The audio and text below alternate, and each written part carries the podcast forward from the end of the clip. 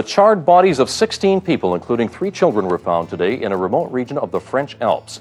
They're all believed to be members of the Solar Temple cult. It's the second time in 14 months that members of the cult have perished.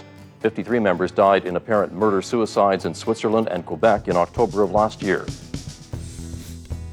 The Order of the Solar Temple, also known as the International Order of Chivalry Solar Traditions, was a New Age religious movement that has roots in the Knights Templar, if you can believe it. The Knights Templar was a Catholic led religious slash military order formed during the 12th century, among the years of the French Revolution. Originally formed with the intent of protecting Christian pilgrims on their way to the Holy Land during the time of the Crusades, the group was disbanded by King Philip IV of France. However, the Order of the Solar Temple is drastically different from its previous ordained intentions. The Solar Temple was preparing for the world's apocalypse, set to happen in the 90s. Of course, when else? However, years and years of failed prophecies led to a weakening of the group's faith, and eventually, between 1994 and 97, 74 members joined a higher spiritual plane. But did the participants willingly drink the Kool Aid, or did something far darker and more sinister happen inside those temple walls? That's right, this intro music doesn't control me. I'll keep on talking right over it, okay? Anyways, during the 1970s to 1990s, an epidemic of suicidal cults popped up all over the world, seeming at first like alternatives to outdated religious practices, then quickly and sometimes unexpectedly turning violent. This whole case, this whole story reminds me of a movie that I recently watched um, called The Invitation. I believe it's called The Invitation. I think it's on Netflix. You know what? Let me look this up. But it's basically a movie where all these people are invited to this house party, okay? And um, it's all people they haven't seen in a long time. And then there are some people there as well that uh, they don't know at all. Yes, it is called The Invitation. Invi- invitation. I'm sorry. So, to sum it up, um, it takes place in Hollywood, like up in the hills or whatever, and all these people go to the house party. Everybody's acting strange. Come to find out, the majority of the people there are in a cult, and all of the quote unquote guests are recruits. And basically, what it is huge spoiler alert here. If uh, you do want to watch this, fast forward like, I don't know, 15, 20 seconds. Um, but the plan is for everyone to die and everyone to go to a higher spiritual plane because all of the people that have been recruited into this cult have suffered some sort of terrible tragedy in their life, like lost a child or lost a family member or something like that. Um, and I'm not saying everyone that joins a cult has these these tragedies. Some people are some people are just more susceptible to these things or they want to be a part of something that's bigger than them. And I understand that. But in this in particular movie, um, the point was for everyone to commit suicide. And what happens is a few people end up living, uh, most of the people die. And at the end of the night, well, they. Uh, at, hmm, let me back up for a second. At one point during the night, the main, the main, one of the main people in the cult, the guy who owns the house, lit a, um, like a lantern out in their yard. It was red, and the time he lit it, lit the lantern, nobody knew what the hell was going on. But right after that is when people started dying. And then at the end of the movie, when the couple of people who live come out of the house, they look down the hill, and like every house on the hill has a lantern, and they're and they hear nothing but sirens. There's just police and ambulances like just rushing to the whole the whole neighborhood, the whole establishment there. Uh, the housing development is just full of emergency people trying to save everyone. So it's like all these mass suicides and murders all happening uh, within a very short window of time, all in different places. So that's on a on a uh, I don't want to say on a smaller scale um, because in this case you have all these murder suicides happening within 24 hours, but they're actually in different countries, um, not in the same neighborhood. So it is on a larger scale in that sense. Um, but as far as number of casualties, definitely in the movie The Invitation, there was there seemed to be a lot more casualties. But I'm, I'm, I do not know that for certain, obviously, and it's fiction, so who gives a shit? But that was just something entertaining. Um, if you're looking for a thriller or whatever, I just ruined it for you. But, anyways, so Uh, cults like Heaven's Gate in 97, for instance, that's another great example. Um, if you guys are true crime guys listeners, should check out our episode on the Heaven's Gate cult. I think it, it might be a Patreon exclusive. I'm not positive. Um, but either way, definitely worth checking out. But that's where 39 men and women took their own lives hoping to be allowed access into the spacecraft um, that was hidden behind the Hale-Bopp comet, of course. If you're not familiar with that, they also wore some dope Nikes. Um, and they wore like black turtlenecks and black pants. So that's how they wanted to uh, board the spaceship. Makes sense. Um, another example the uh, Branch Davidians in 93 at Waco who, during a 51 day standoff with police, killed four federal agents, then committed mass suicide by burning down the building they were in. This led to the deaths of 75 followers, including men, women, and most of the children on the compound. Or, I have another example, like the very well known Jonestown Massacre. You know, I had to bring up Jonestown, guys. We're talking cults. Jim Jones has got to come up somewhere. We're doing some cult shit today. So, uh, which was, if you don't know what the Jonestown Massacre is, first off, do you even true crime?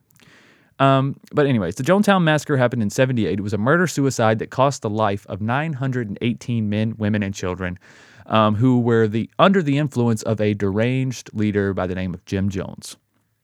After Jones became fearful that his commune was about to be ripped apart, he ordered his followers to drink poison laced Kool Aid, while armed guards stood by and made sure they did so and those who refused were shot while they attempted to flee or fight back.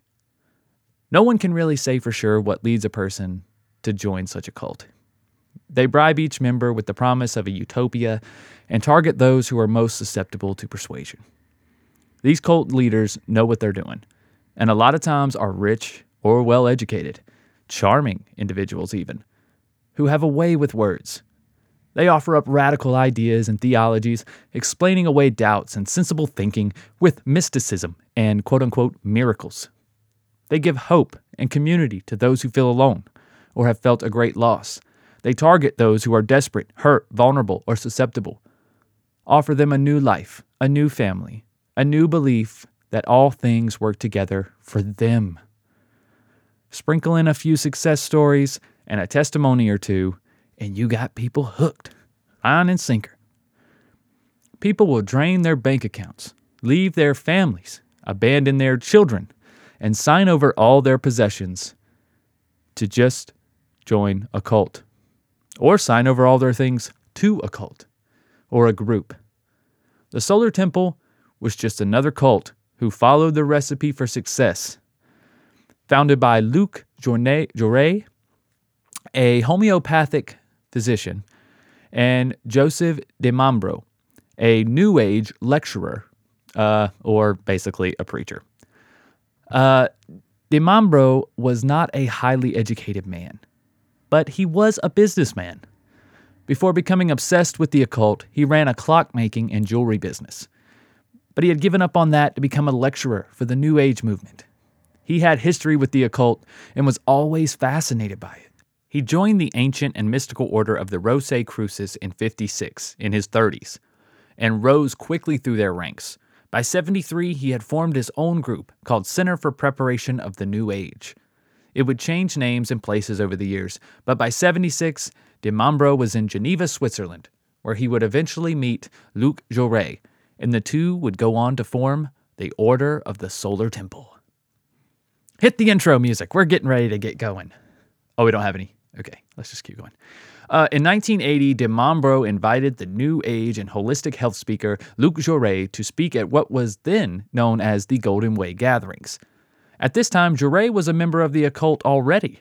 He belonged to a group known as the Renewed Order of the Temple. After meeting, the two realized they were on the same page. They were destined to be together. Their beliefs and views would come together to establish the Order of the Solar Temple. And the two live happily ever after, guys. People are just doing their bidding. No. So, in this new sect, they combined their shared love of traditional uh, initiatory occultism with the beliefs of the coming New Age, and thus a cult was born. DeMambro acted as the church leader, hosting and leading the rituals, while Jouret was more of a disciple. He traveled and recruited and lectured on the ways of the order.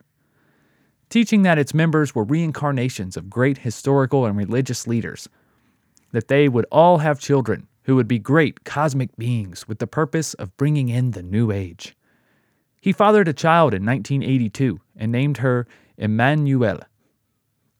He boosted that she would be the one to lead and bring in the impending new age. And if you're unfamiliar with Christi- Christianity, that is what they called Jesus when he was born, uh, Emmanuel, which is, I guess, basically Hebrew for Jesus, if I'm not mistaken. Um, so, kind of playing off of that, uh, he spells it a little different. Uh, kind of have two L's at the end and then an E at the end. So, I don't know if it's Emmanuel. Uh, I wouldn't say Ella because there's not an A at the end, but either way, you can see what he's going for there. So, among his followers, he would pair couples to have quote unquote special children, splitting and pairing people multiple times. These children were to assist with Emmanuelle in her cosmic task. However, this splitting and rematching of both single and married people led to a lot of strain and disbelief among his followers. Di Mambro believed that he was a reincarnation of Moses from the Christian Bible and the great pharaoh Akhenaten of ancient Egypt. Hope I didn't just butcher that. Um, interesting side note Ak- Akhenaten was the father of the great king Tut. Okay, so if you're unfamiliar, everybody knows who King Tut is. Okay, so he thinks he is the reincarnation of King Tut's dad and also Moses. So, sounds legit. Uh, he also used the same tactic to persuade and entice members into joining. The bigger your bank account, the more prestigious your reincarnation appeared to be, though. Hmm, sketch. The group grew pretty quickly, and by the early 90s, there were three groups in Switzerland and Quebec, with membership tipping the scale around a thousand. Oh, watch out now. The highest ranking officials were privy to the secrets of the solar temple and even witnessed their spiritual guides manifest in front of them, or sacred objects appearing out of nowhere. The apparitions would appear during the group's secret ceremonies, and only then. They would also appear only to the highest ranking members. Members were convinced they were special, selected by the Most High to guard the, uh, and uphold its most sacred mysteries. However, throughout the years, DiMambro grew more and more paranoid that the group was being watched by the police. A common occurrence with people who uh, you know, are doing weird shit illegally, right? They typically feel uh, a little paranoid. Or like someone conning and or blackmailing people. Eventually, paranoia will catch up to you as the fear of being discovered grows. Di Mambro was no stranger to authorities, as he had already been arrested in the early 70s on a fraud charge and fled Israel without a passport for unknown reasons. But also, DiMambro's prophecies failed time after time, time after time. And the spiritual guides that appeared out of nowhere were uncovered to be illusions. Smoke and mirrors, if you will, almost literally. And as for his cosmic kid, she was rebelling against her calling and growing more and more uncontrollable with age. Di Mambro could see his empire unraveling slowly. Di Mambro's suspicions were not without cause, though. You know, the suspicions about being watched by the police? Because the group had come into the police's focus after members tried to acquire a weapon with a silencer through a Canadian member. I mean, yeah, that might throw up some red flags. The Canadian police were convinced that the religious group was plotting a terrorist attack against the Prime Minister, as Luc Jouret had just recently been named Grand Master. So, from what I gather, a man named Julien Origas was the Grand Master of the Renewed Order of the Temple, another branch of the same order, which Joret was a member of. Origas was closely watched by authorities as he had been a Nazi collaborator and Gestapo agent during World War II and had close connections with Mussolini. Honestly, I don't know why such a person was allowed to just go free after the war, but I guess that speaks volumes to the connections he had. Di Mambro had apparently convinced the order that it was time for Origas to pass down the reins, as he was growing older. And the reins were passed on to none other than the co founder of his own order, Luc Jouret. That's right, his old buddy. When this did occur, Di Mambro instantly gained access to all of Origas's far right connections. All of these connections that somehow kept him safe and, I don't know, out of prison uh, for war crimes now were on the side of the Solar Temple. This is when the police really took interest in the group and started surveillancing certain members, including Di Mambro, who was on the market for illegal weapons, apparently. Some believe that Di Mambro agitated the old order by writing a letter addressed to the French Prime Minister and calling out members as racist and terrorist organized by police special forces, instantly creating tensions with the already established order. But, big old but right here, was it an order that was old enough, widespread enough, and within enough connections to carry out a multi continental mass murder, though? You know what I'm saying? That's a big order. The Swiss, French, and Canadian authorities have all been under great scrutiny following their very vague investigations, as they all blamed the group for their own deaths. All the deaths were considered suicides, and the group considered were considered willing participants in their own deaths. However, many independent investigations uncovered no signs of an impending end, but instead plans for the future. The Canadian sect had just purchased a farm and was planning on expanding. Even so, this did not change the internal fractures that had already started to crack the foundation of the order. By 1993, De Mambro was being questioned by his own followers about large donations given by patrons and what exactly he had done with them. This is about the time that the apparitions were found to be fake and fabricated by De Mambro. Members were cutting ties and wanting their money back, some of which had donated their entire life's earnings to the order. By late September of 1994, De Mambro had called a meeting of the highest members in France and discussed a new direction and new order for the group, having everyone reporting to him. Oh, yeah, this always works. Good old dictatorship. All else fails, just do everything yourself. Um, he was in the beginning of rewriting the whole structure of the solar temple, and that is why what happened next shocked and puzzled both members and the onlookers. On the 4th of October, 1994, at the Solar Temple's property in Quebec, police discovered the bodies of 28 of the order's members, dead and laid out in ceremonial positions. The discovery was made after a fire in the large estate had been put out. Some of the members appear to have been shot and had plastic bags placed over their heads. Then, just 10 hours later, another 25 bodies were found inside a Swiss chalet that had also been set ablaze, where the bodies of Joseph de Mambro and Luc Jouret were among the dead. Ironically, when de Mambro had spoken of his death before, he told everyone of how he, he would be consumed by the fire and taken to a higher plane of existence. Yet when his remains were found among the charred rubble, his body had seen so little damage that authorities were able to identify him at the scene. Which is crazy, right? At the Swiss location, it appeared that a member had been shot and others had ingested tranquilizers or had been suffocated before the fire. According to a surviving family member, her kin had been shot up to nine times in the head but she was still told her rel- relative committed suicide. Damn, that is really a dedicated suicide right there. Check this out one gun that had shot all the members and was also found outside of the burned building was a custom single shot pistol, which means that every single shot, a total of 64 rounds, were shot from one weapon interesting to note um, in the documentary, The Order of the Solar Temple on YouTube. Uh, it's about 50 minutes.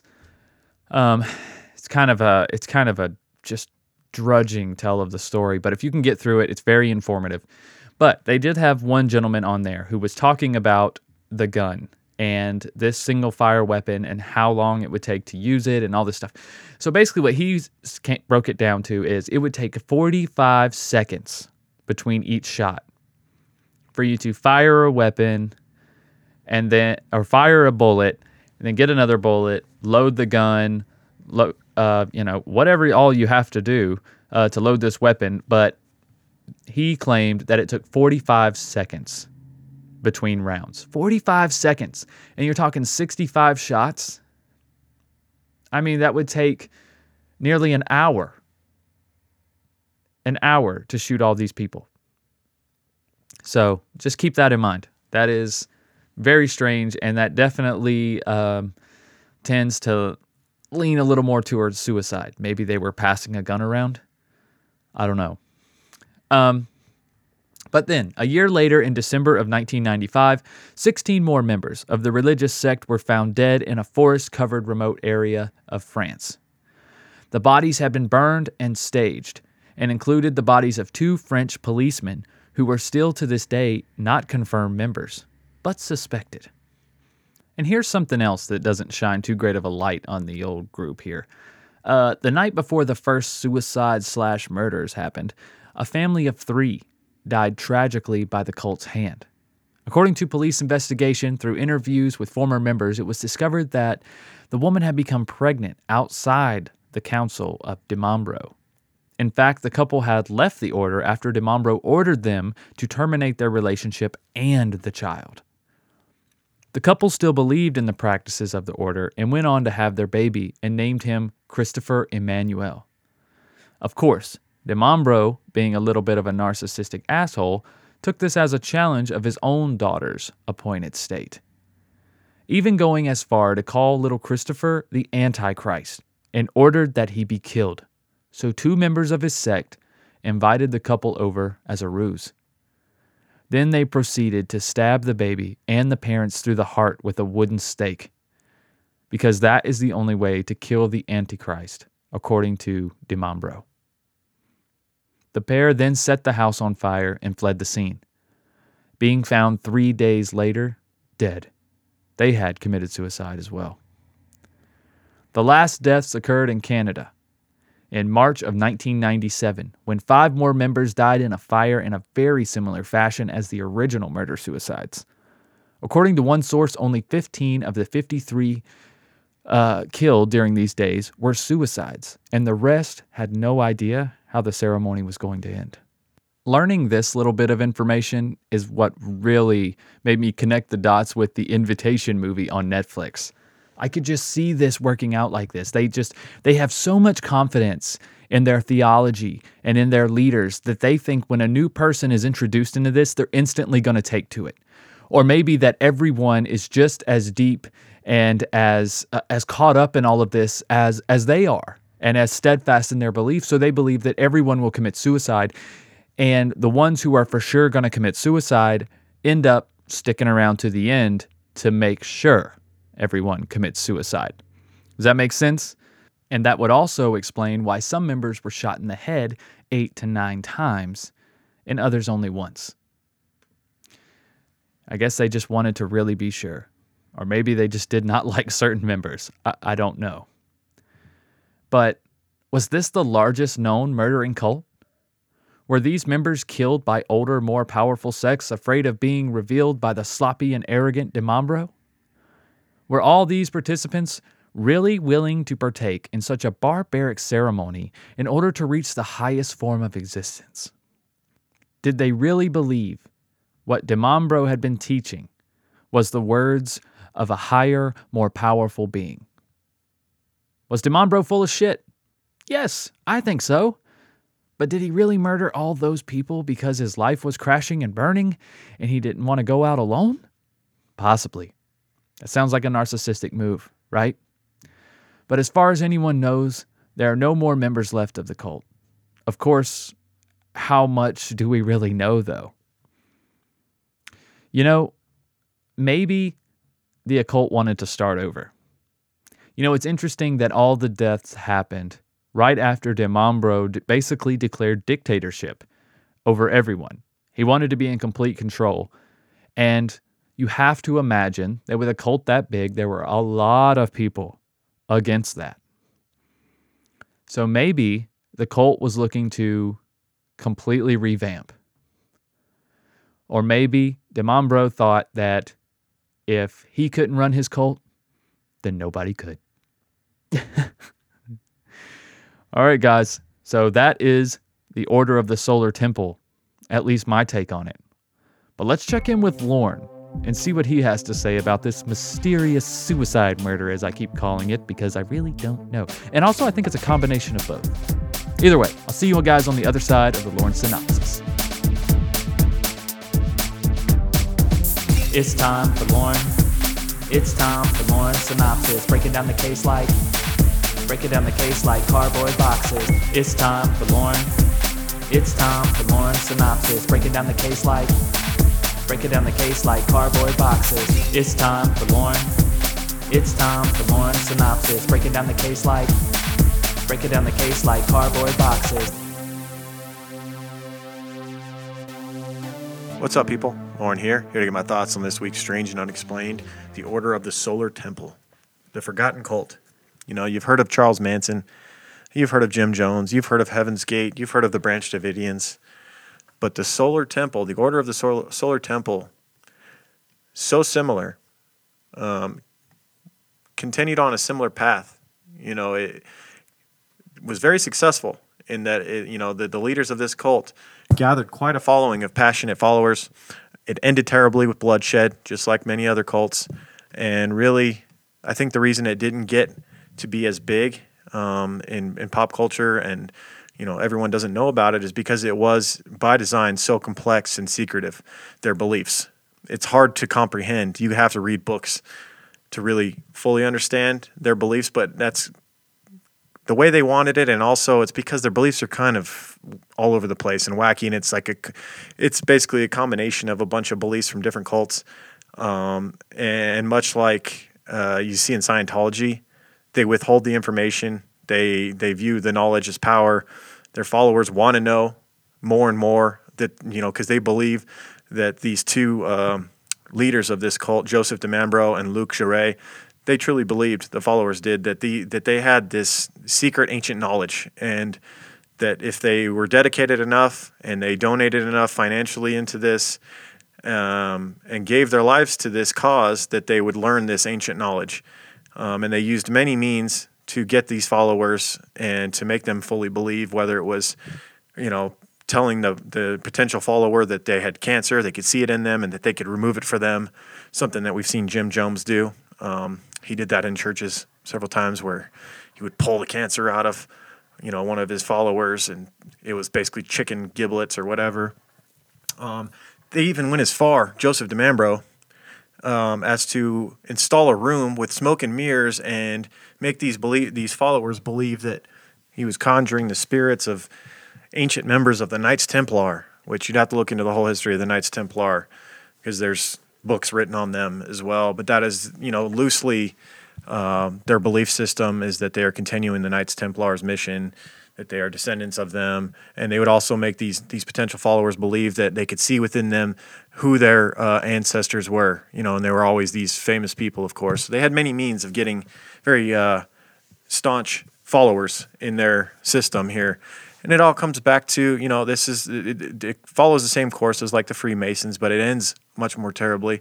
Um, and, you know, Scientology, same type of thing, um, and and it's not that different nowadays. We have less dangerous means, uh, but you still see some of this behavior going on today. You know, um, there's there's even martial arts schools where there are these masters, these grand masters, supposedly that can use chi and special powers to knock people over without touching them. Um, power pressure points, all this stuff is is bogus, still going on today, and there's still people who believe in it and will actually act as though they are being affected by this master's chi. You know, they'll run at the master, and the master will put his hand up and they'll fall down. Stuff's still going on today. It's dangerous. Um, and these people are the same type of people that would have run cults back in the 70s, 80s, and 90s successfully. Um, much like many other cults, that we've seen. This ends terribly in this case. 72 people perished. Um, some sources say 74. Nonetheless, that's a, that's a, quite a body count. Most of them were suicide. Um, several of them were murdered, um, and an entire family was murdered in one case, um, including a baby.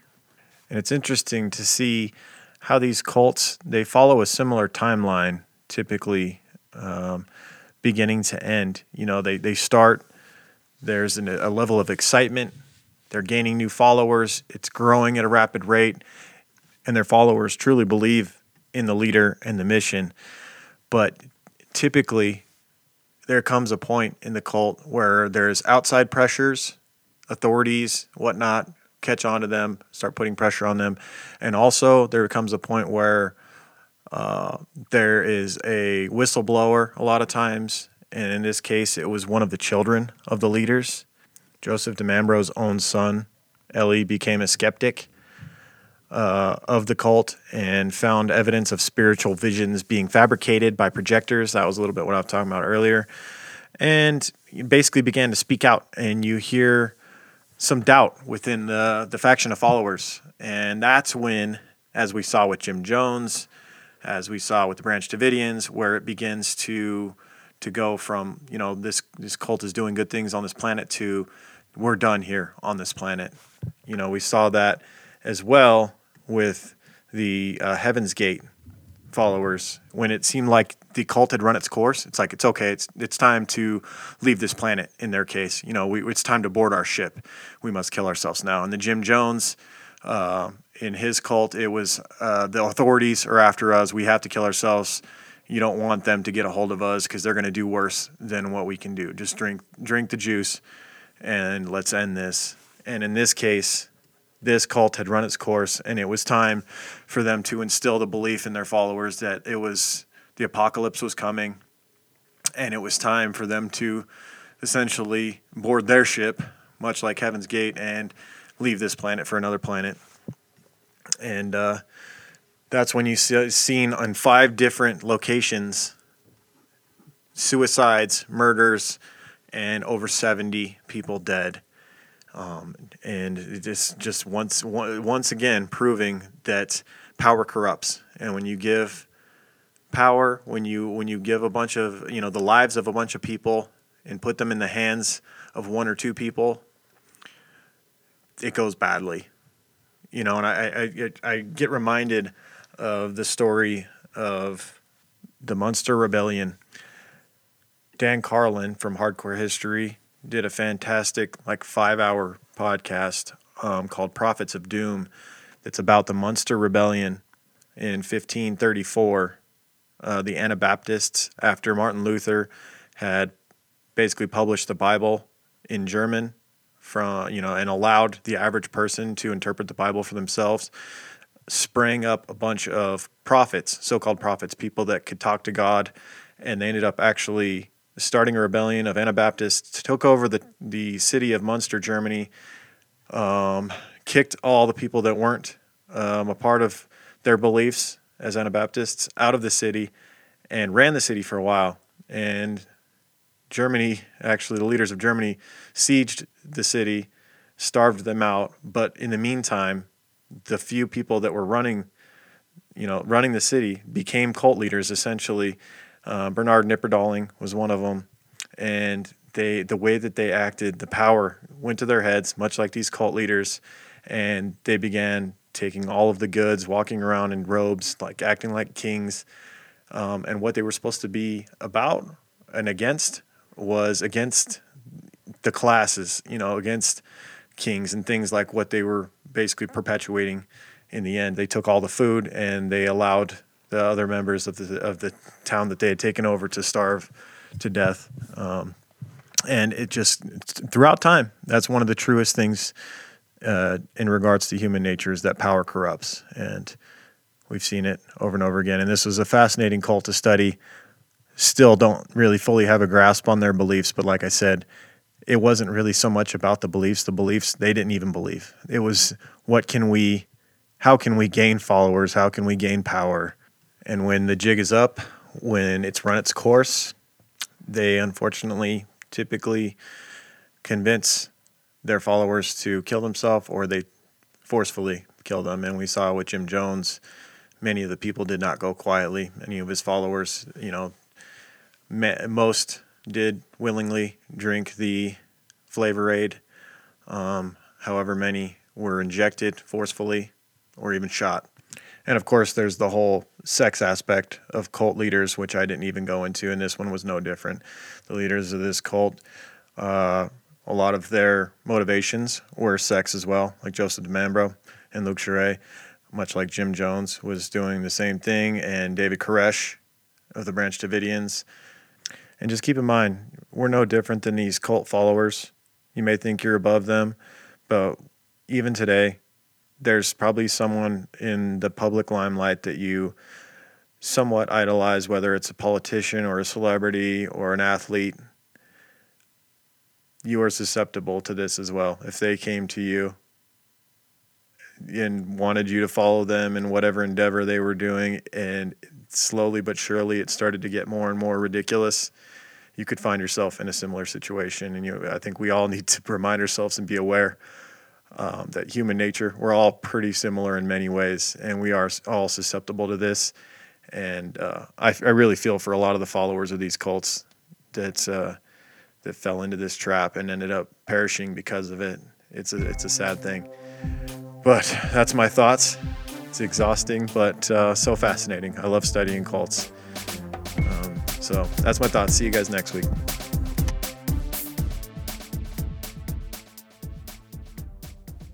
All right, Lorne, thank you so much for that synopsis as always.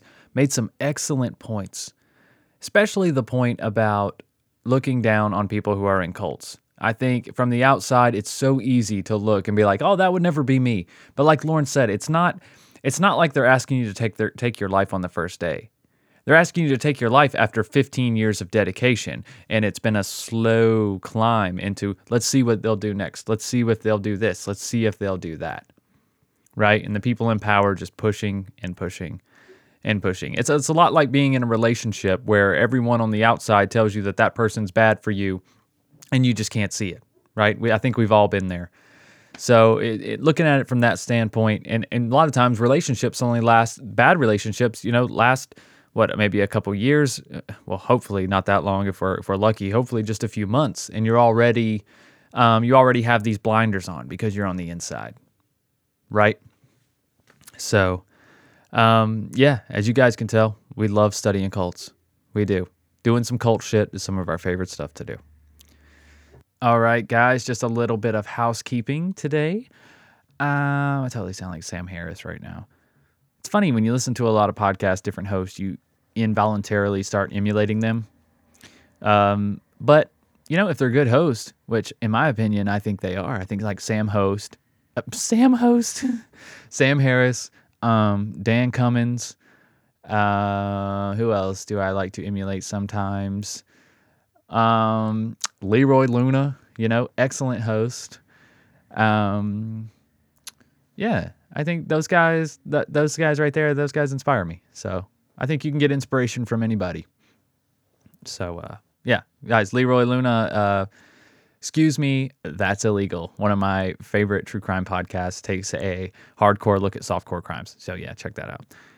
Um, but anyways, guys, if you want to support this show and you like what I got going on here, then please consider joining Patreon. Patreon.com slash S and U podcast. And you guys can get early releases to these shows, plus any extra bonus content that I'm putting on there. I'm trying uh, to add things as we speak. I am working on a more consistent um, video feature. So hopefully we'll be able to get some more video, if not of this show on Patreon, then of at least Strange Shorts and possibly Palette Cleanser, or if I have interviews or friends on or whatever. Um, I would really like to start incorporating more video in the show. Um, but for right now, you get early access to these shows on Thursdays instead of Monday as well as access to Strange Shorts, which is a shorter show that I do. Well, I say shorter, but it ends up still being 30 minutes half the time. Um, just about smaller cases. I ramble a little bit more. It's a little more off the cuff. You know, it's a little more laid back uh, atmosphere. It's almost like I'm I'm talking, you know, with you guys. Like I'm telling. I like to think of that show as I found out this cool thing. I'm gonna go tell all my friends. But instead of telling all my friends, I'm just gonna sit in a room by myself and record what I would say. Wow, that sounds lame when you say it out loud. Um, but yeah, patreon.com slash S and U podcast. Guys, for just three bucks a month, you can be part of the Sandu family on there. I want to give a big shout out and a thanks to Alex Shanley, who just came on at the $5 level. And um, also, Alec, I want to thank you for the very heartfelt DM that you sent me on Instagram. Probably one of the best messages I have ever received. Thank you so much. Um, listeners like you guys inspire the hell out of me and encourage me to keep creating content. So thank you very much. Um, but guys, if you can't afford Patreon, no big deal. Another great way to help the show is just to tell your friends. Share on social media, uh, give us a tag on social media, shout out, show people what you're listening to. Um, or you can go leave a review, whether you listen on iTunes or Stitcher um, or wherever it be. I wish you could leave a review on Spotify. Spotify seems to really be growing, um, but Stitcher is as well. So if you guys are looking for a new podcast player, there's a lot of good ones out there. Um, but yes, leaving a review on those really helps the show. It helps other listeners find out what the show is about. Um, also, guys, you guys can find merch for Strange and Unexplained. It has the uh, Strange Unexplained words, just in just like that in that font. True Crime Guys presents, and you can get a hoodie with that logo on it at truecrimeguys.threadless.com. And guys, there's always links to all of these things that I plug right below the description of the episode. So you guys can just scroll up, just go in there, like, hmm, let's see what's kind of going on here. And you can also see my sources. So videos that I talk about, sound clips that I use, those things will be in the sources. So you guys can check them out if you're if you're ever more curious. So I guess that's about it, guys. Um, I'll see you guys next week for another strange and unexplained case. Remember, be strange, just don't be a stranger.